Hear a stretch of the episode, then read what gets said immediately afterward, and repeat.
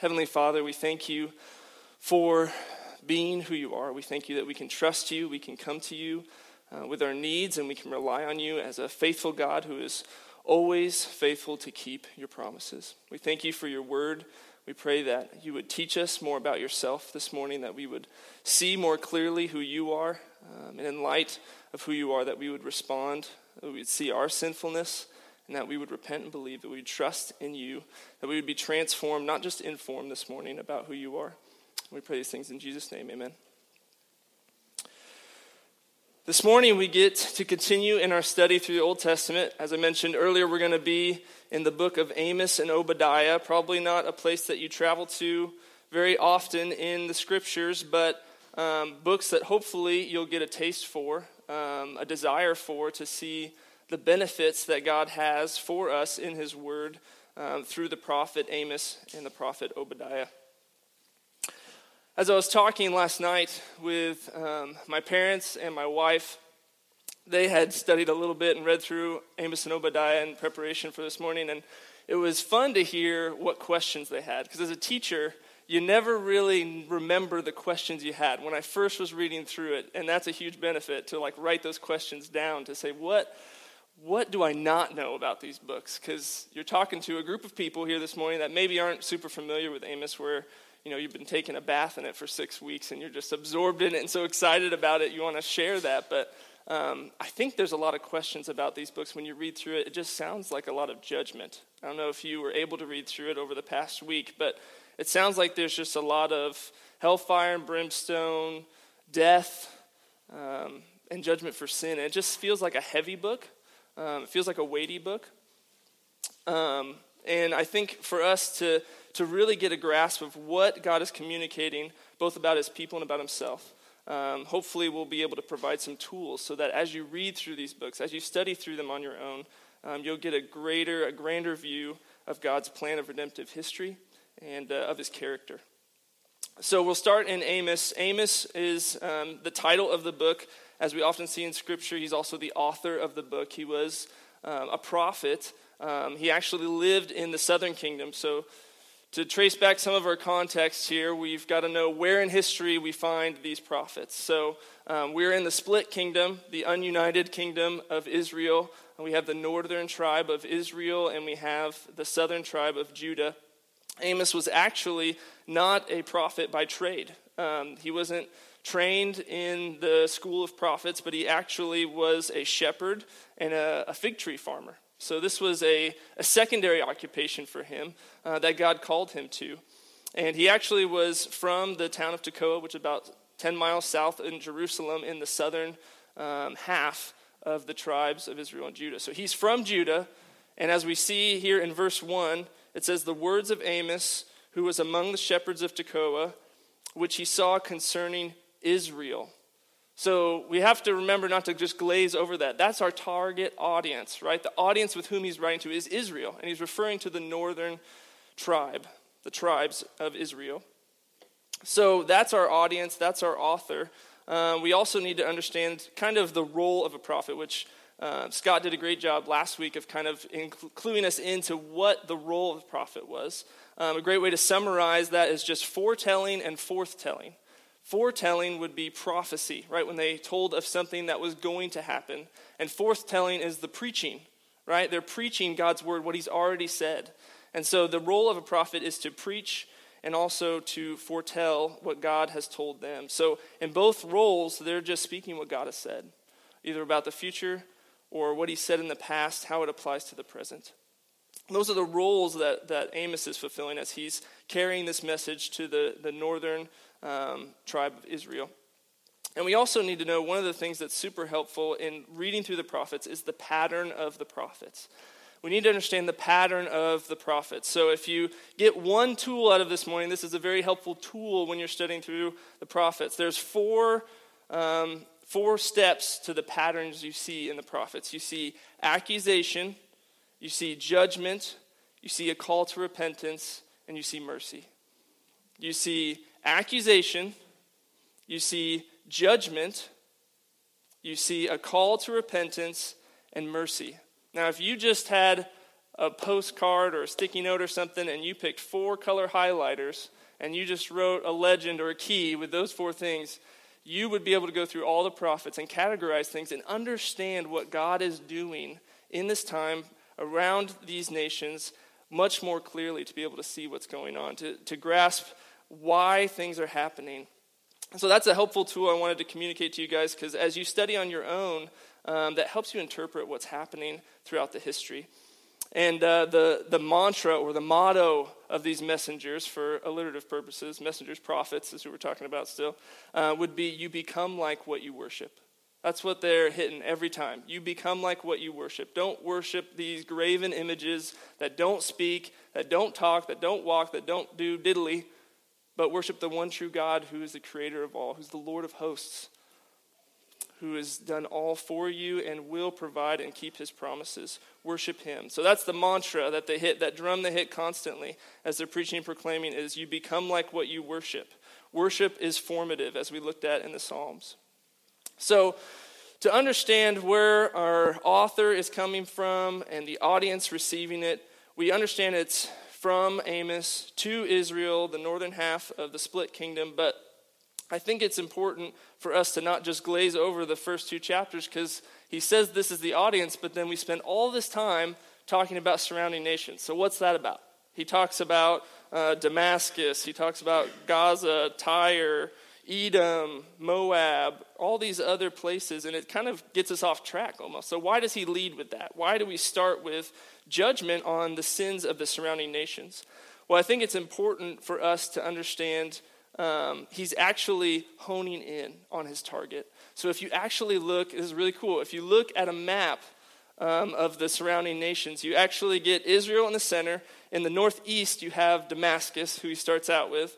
And then in the southwest, you have Gaza down here, which are the first two. And then he hones in a little closer and he comes up to Tyre, which is just north of Israel.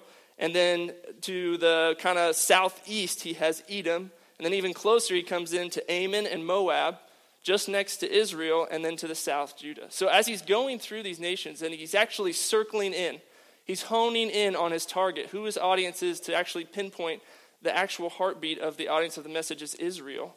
Um, but it's not just a targeting, he's actually going to have a comparison. You see a side by side comparison of these pagan Gentile nations being judged for sin, and then right on display, you have Israel's sin. And that's what we're going to look at this morning. So, kind of a breakdown, you can split it. The first six chapters of Amos are about uh, the messages for the nations, especially Israel. So, in the first couple chapters, you get this um, poetic um, statements of judgment for sin. And what you see is the time spent on the judgment for Israel is at least three times larger than the judgment spent on any of the other nations. So Israel is definitely the target audience of this letter, and God is trying to get their attention about some sin issues. So he judges these nations, these Gentile nations, for um, a, a, myriad of sins. He judges them for um, the sins of cruelty, for oppression, for slavery, and murder. These are sins that aren't just committed, you know, um, here and there, but committed on a grand scale, like wartime scale of committing of these sins. So it's not just like, oh, every now and then, you know, you pass over somebody or you kick somebody to the side, um, somebody gets murdered, we'll just handle it in the judicial system. But this is nations warring against each other and murdering each other and cruelty within the nations. Um, this is stuff that God is going to judge because He's a holy God. He will not put up with sin. God's sovereignty is universal. That's what we get from this, that He is over all the nations, not just His chosen people, but He will judge all the world for sin. Every nation, man, woman, and child will have to account for their sin before a holy God. And moving on to chapter 2, we're actually going to see the chosen nation. So he starts with Judah, spends about three verses, and he mentions their neglect, their reject um, of God's word that they've set aside. And then he hones in on his main target, Israel, the northern nation. And in this, he actually categorizes two two types of sins, um, two sins that he addresses, and we'll look at um, through the book of Amos. We'll see um, first the social and political injustice, and secondly, we'll see the religious sins as well. So I think this is where it gets super practical uh, for us when we deal with injustice because we deal with it in our nation now today. Amos is applicable for us. Their nation was dealing with the same problems of um, murdering of babies, of um, injustice in the court system, things not making sense from God's moral standard. And we deal with that sort of oppression and neglect, um, the righteous being set aside and sidelined and looked over. We deal with the same thing. So Amos is actually really practical and helpful for us to see how God looks at sin and how we are to respond as well. So if you flip with me a little bit, chapter 2, uh, verses 6 and 7 talks about some of these sins. It says, Because they sell the righteous for silver and the needy for a pair of sandals, those who trample the head of the poor into the dust of the earth and turn aside the way of the afflicted. And then in 4 1, we see those who oppress the poor, who crush the needy. And in 512, we see again, um, 512 we see again for i know how many are your transgressions and how great are your sins. You who afflict the righteous who take a bribe and turn aside the needy in the gate which is the place uh, where justice was to be upheld and executed. These are some of the sins of social and political injustice that israel was being accused of. And what's important for us to understand is what god has already said. That's what the prophet is preaching against. Don't do these things but he says this because in Exodus 23, verses 6 through 8, you don't have to flip there, I'll read it for you. It says, You shall not pervert the justice due to the poor in his lawsuit. Keep far from the false charge, and do not kill the innocent and righteous, for I will not acquit the wicked. You shall not take a bribe, for a bribe blinds the clear sighted and subverts the cause of those who are in right.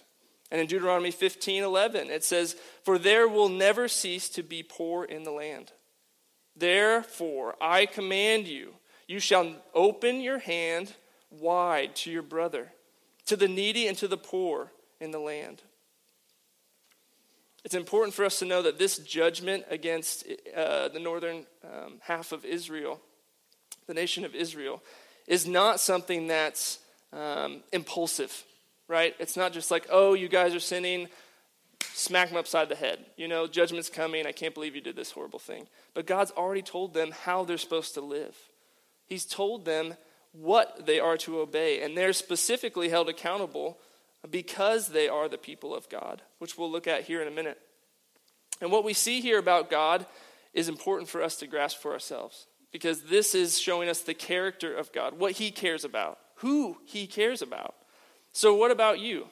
It's clear in God's word that He holds His people accountable for how they treat others. Jesus talked about this in Matthew 25 when he says he's going to come back and be the judge of all things. And he specifically says he will judge how you treat the oppressed or the afflicted. James brings it up when he talks about true religion. It's for the widows and the orphans in their time of affliction, and that we would be unstained from the world. This is important for us to grasp and apply to ourselves. So, specifically with these nations, the nation of Israel, they were in a time of prosperity. Okay, they were doing good. It was time of King Jeroboam II. So he's not right after the first Jeroboam, who started the northern split, but he's several um, kings down the line. Um, but he was basically a conqueror. He's like somebody who's you know, cashing checks, taking names, whatever the phrase is, he's dominating, right? He's taking over other nations. Prosperity's growing, people are rich. And in this time of prosperity, instead of praising God and thanking Him, what they're doing is they're oppressing the poor. And Amos comes to them and says, What are you thinking? These are the people who God brought out of slavery in Egypt, yet you're enslaving the poor and not giving them their day in court. I mean, how does this make sense? Like, you are the nation that came, I brought out of slavery, yet you're enslaving your own people. So, money is a huge topic, a huge pinch point in our lives. So, the question for us is how, uh, what's your attitude towards money? Do you have a, a pining for it?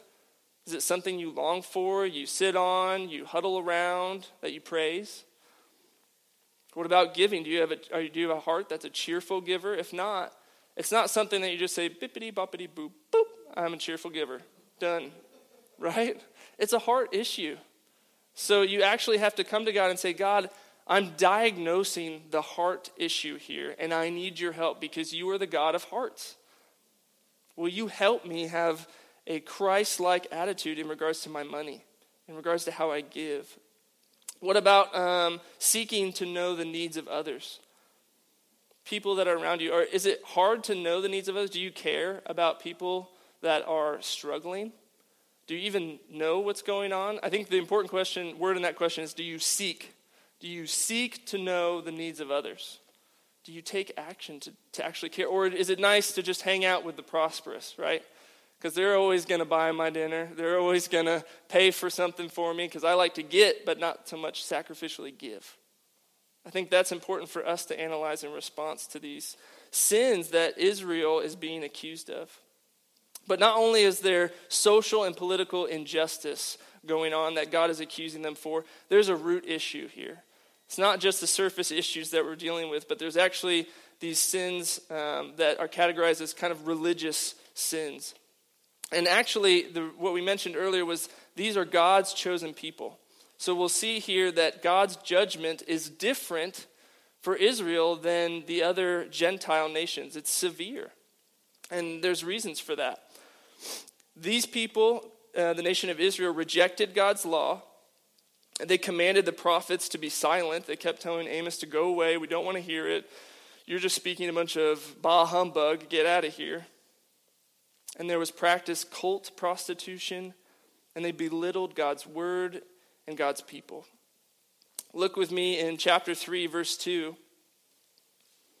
This is where um, we're going to see the reason behind this long letter of accusation, judgment, calling to repentance, and mercy for Israel. In verse 2, it says, You only have I known of all the families of the earth.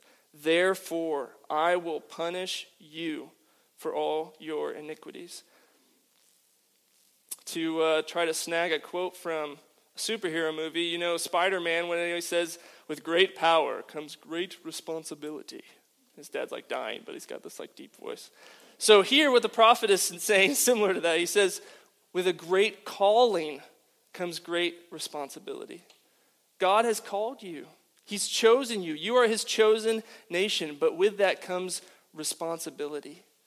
You are supposed to be salt and light to these pagan nations that are looking in. Instead, you are committing immoral sins. You are upholding injustice. Your justice is poison and wormwood. It's a bitter herb that he talks about.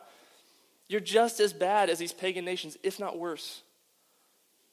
So they are being held responsible. With great calling comes great responsibility and great judgment for sin. And it's important for us to see as we kind of this apply this to our own lives. This is talking a little bit basically about God's election and his choosing. I don't think that's too far to jump to say God's election his choosing of this nation of people is not a blank check for irresponsibility. That's important for us to grasp as believers. A lot of times we get people people will say, "Well, God's election doesn't make sense because basically you're secure, you're good, you just kind of live your own life." Paul talks about that. That may I continue in sin that grace may abound? God forbid. Right? He says, "No way. That's not how it works." God's response, God's election of his chosen people is not a blank check for irresponsibility, loose moral standards, and presumption upon God's grace. Election never should lead to presumption, but it should lead to great responsibility. We know we have been chosen. We know God's word. We have his truth. We are to live authentically. Live as you've been called, the New Testament talks about. It's actually God's election is a heightened responsibility to live up to God's righteous standards. And He calls us to be that way, and He enables us to live that way. It's not just to pick yourself up by the bootstraps. This is important for us to understand. Ephesians 1 4 says, Even as He who chose us in Him before the foundation of the world, He said that we should be holy and blameless before Him. Israel had the greater sin the greater sin of neglecting and rejecting God's word and God Himself. So, what's the solution?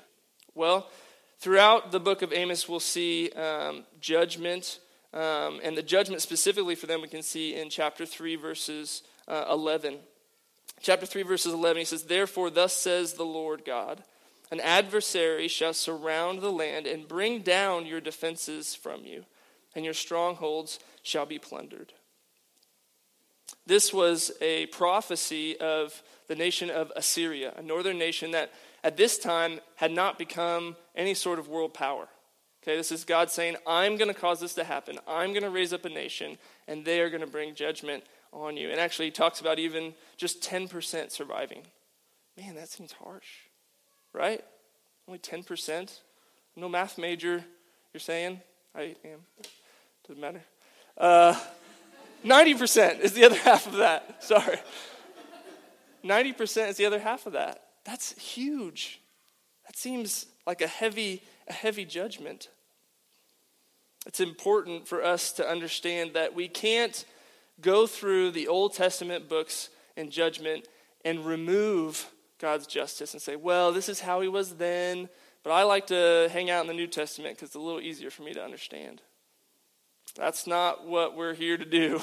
we're not here to cut up God's word and say, this makes sense for me and this doesn't, so I'm going to chuck this part. That's idolatry and it doesn't work, and your only destination is hell from that point because you're making a God in your own image. You're doing what they're accused of doing. It's important for us when we're talking to and evangelizing others, they have questions about this, right? They have questions about how the severe judgment.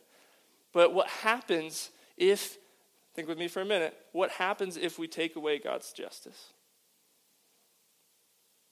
What happens? What happens to the cross?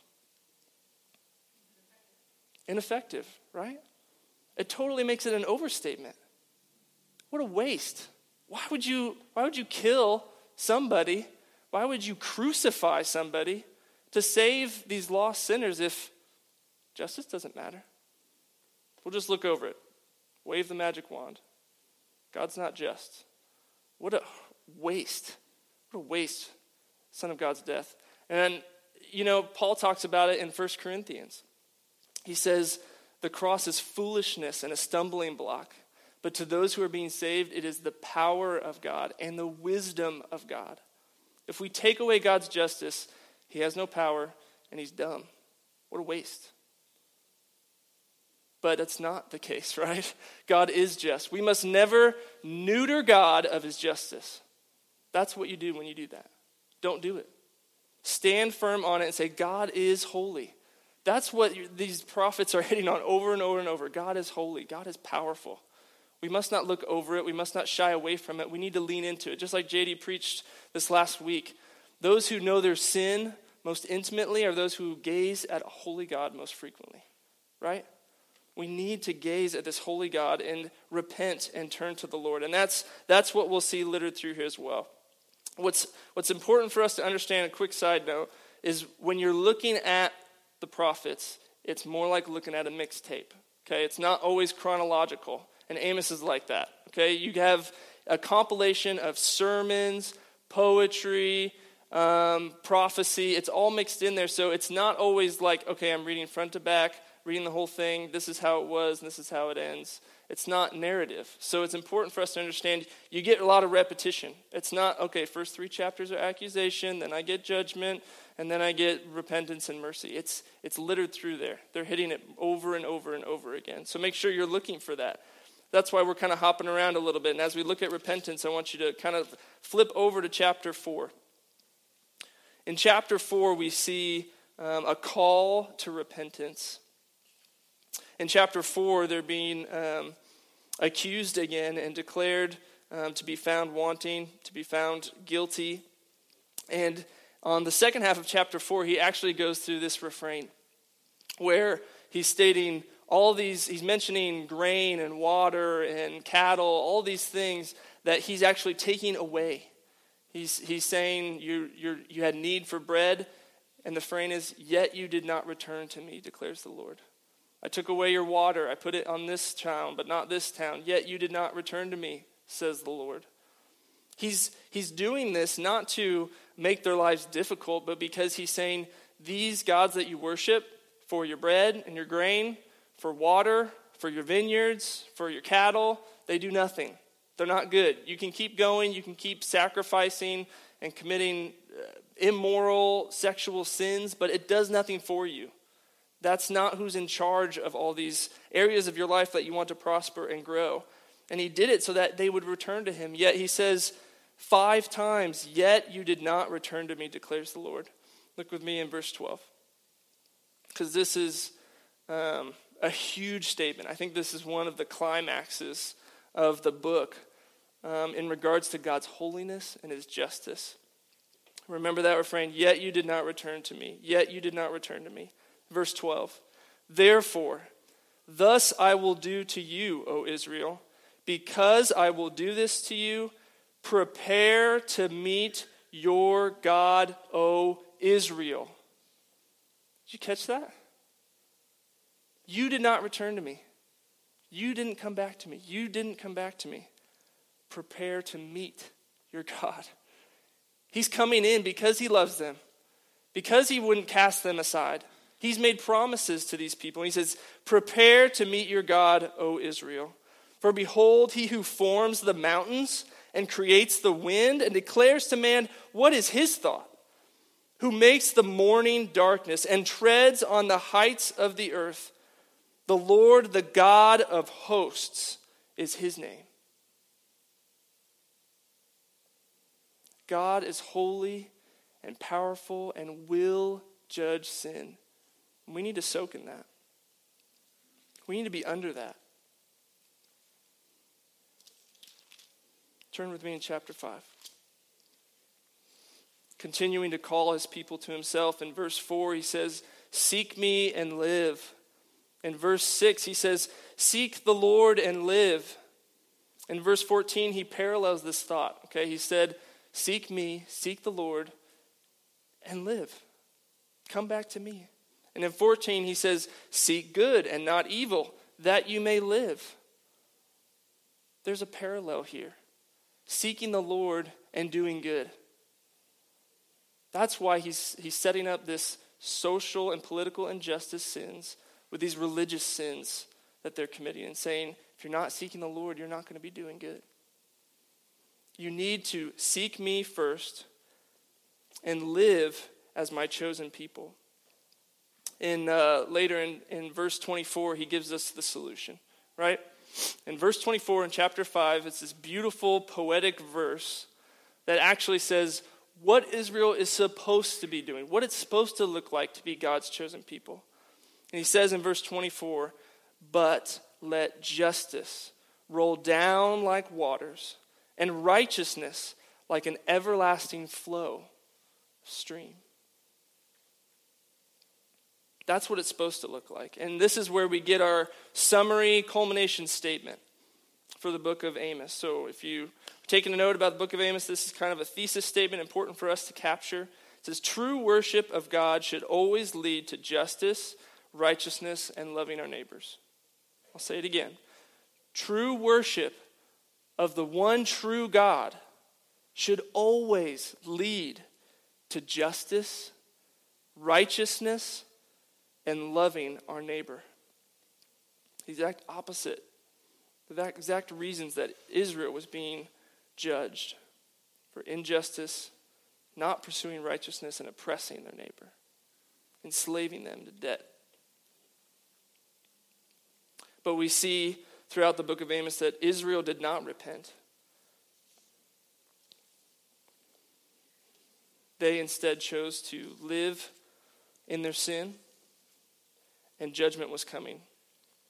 But it's important for us to take a look at the fourth piece, uh, which is mercy, right? We've talked about accusation, we've talked about judgment, we've talked about the call to repentance that they would come. We also want to look at mercy. But before we get to mercy, I got to talk about one of the songs we sing because it has just been hammered into me. I listen to it probably a couple times a week on my way to work or home. And I've been thinking about it back from Numbers. So this has been stewing on me for a while. And what I found as I was looking through the book of Amos is this song that we sing here at Redemption Hill, Only a Holy God is the name of the song, is so beautifully formative for our hearts because it asks questions that you answer as soon as you hear the question. You know the answer to it. And it's important for us to know that the structure of this song is paralleled with the prophet's message. They're constantly hammering on the character of God and what, how we're supposed to respond in light of that. So let me just run through this song because as I've listened to this song more and more, I try to think about it as I go through the questions. Think about how you respond to these questions before grace. Okay, think about this holy God who is omnipotent, all powerful, before you have grace. Who else commands the hosts of heaven? The army of angels, right? He's got a legions of armies of angels. Who else has that power? Who else can make every king bow down? That's what we see constantly. These kings think they're bigger than their britches. Who else can whisper and darkness trembles? Talks about that in Amos and in Psalm 139. The answer is only a holy God. What other beauty demands such praises? What other splendor outshines the sun? What other majesty rules with justice?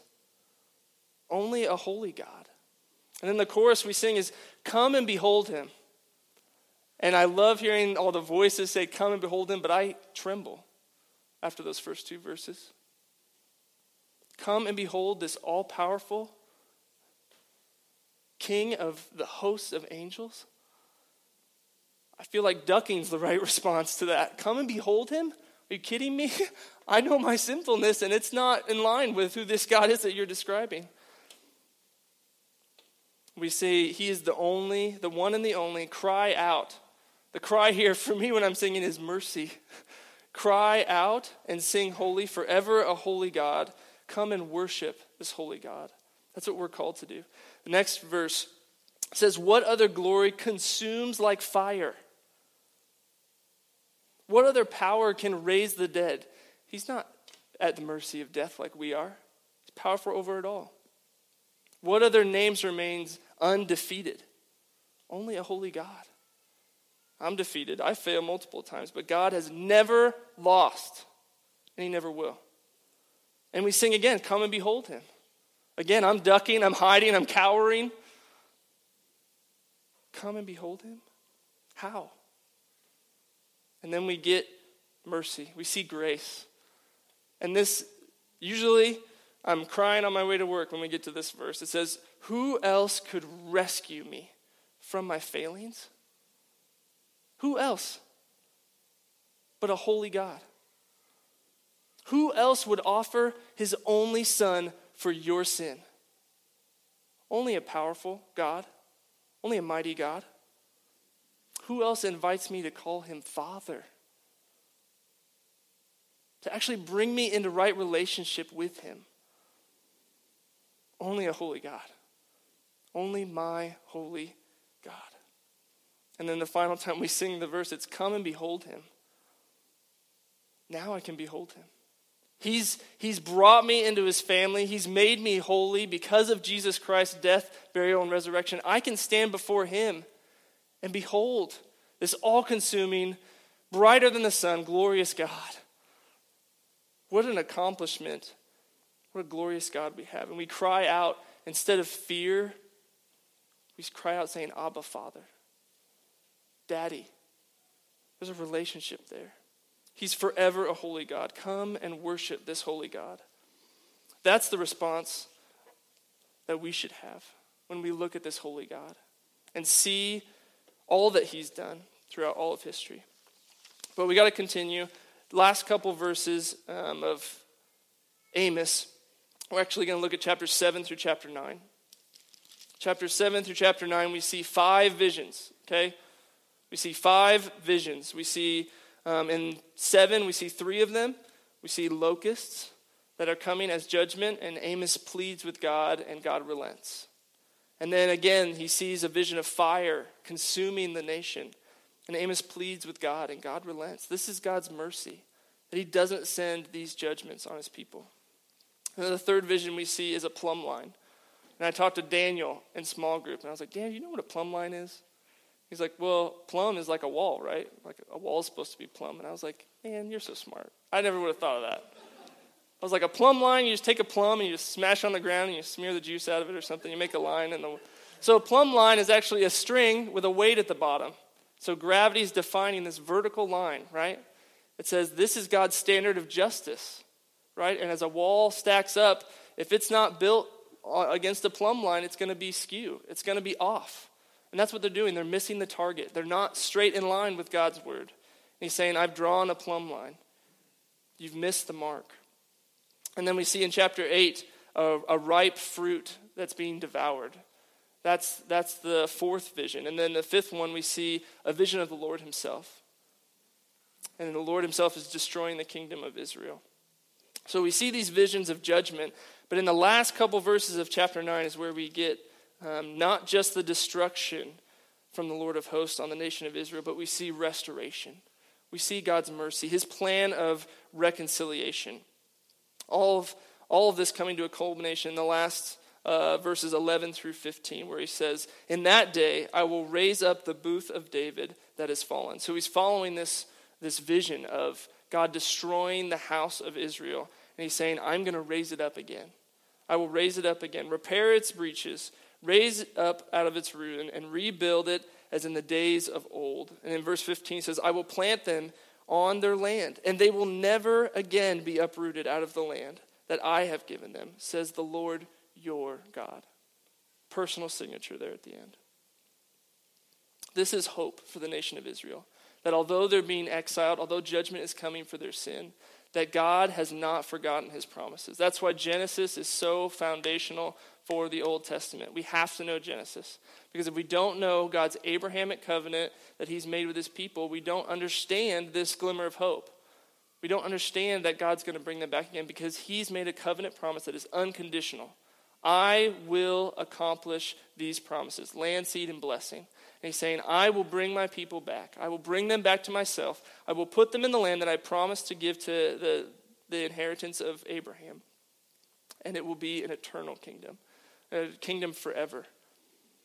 This is the hope that we end with in the book of Amos. Obadiah. I got five minutes, right? Obadiah. All right. Here's the good thing about Obadiah we don't know a lot. Okay, we got 21 verses, so we're going to go quick. Obadiah, there's about 12 of them when you look through the Kings and Chronicles, and we can't pin down which one. Bad news. Other bad news, we don't even know when this actually was written. Technically, it's judgment against Edom, okay? And they hated Israel, okay? Reason, Back to Genesis, right? We're talking about Abraham and Sarah. They have a son, Isaac. Isaac and Rebekah, they have twins, and their names are Jacob and Esau. Jacob, who becomes name Israel, and Esau, who becomes name Edom. Edom. All right, good job. I was wondering if I'd have to help with that one. You guys are on it, paying attention. Edom, right? Rebecca was told you have warring nations in your tummy. Okay? That was true, played out through these pages of history. And Edom what's unique about this book is Edom has a letter to themselves for their judgment. All the other prophets are talking about the nation Israel or the nation Judah.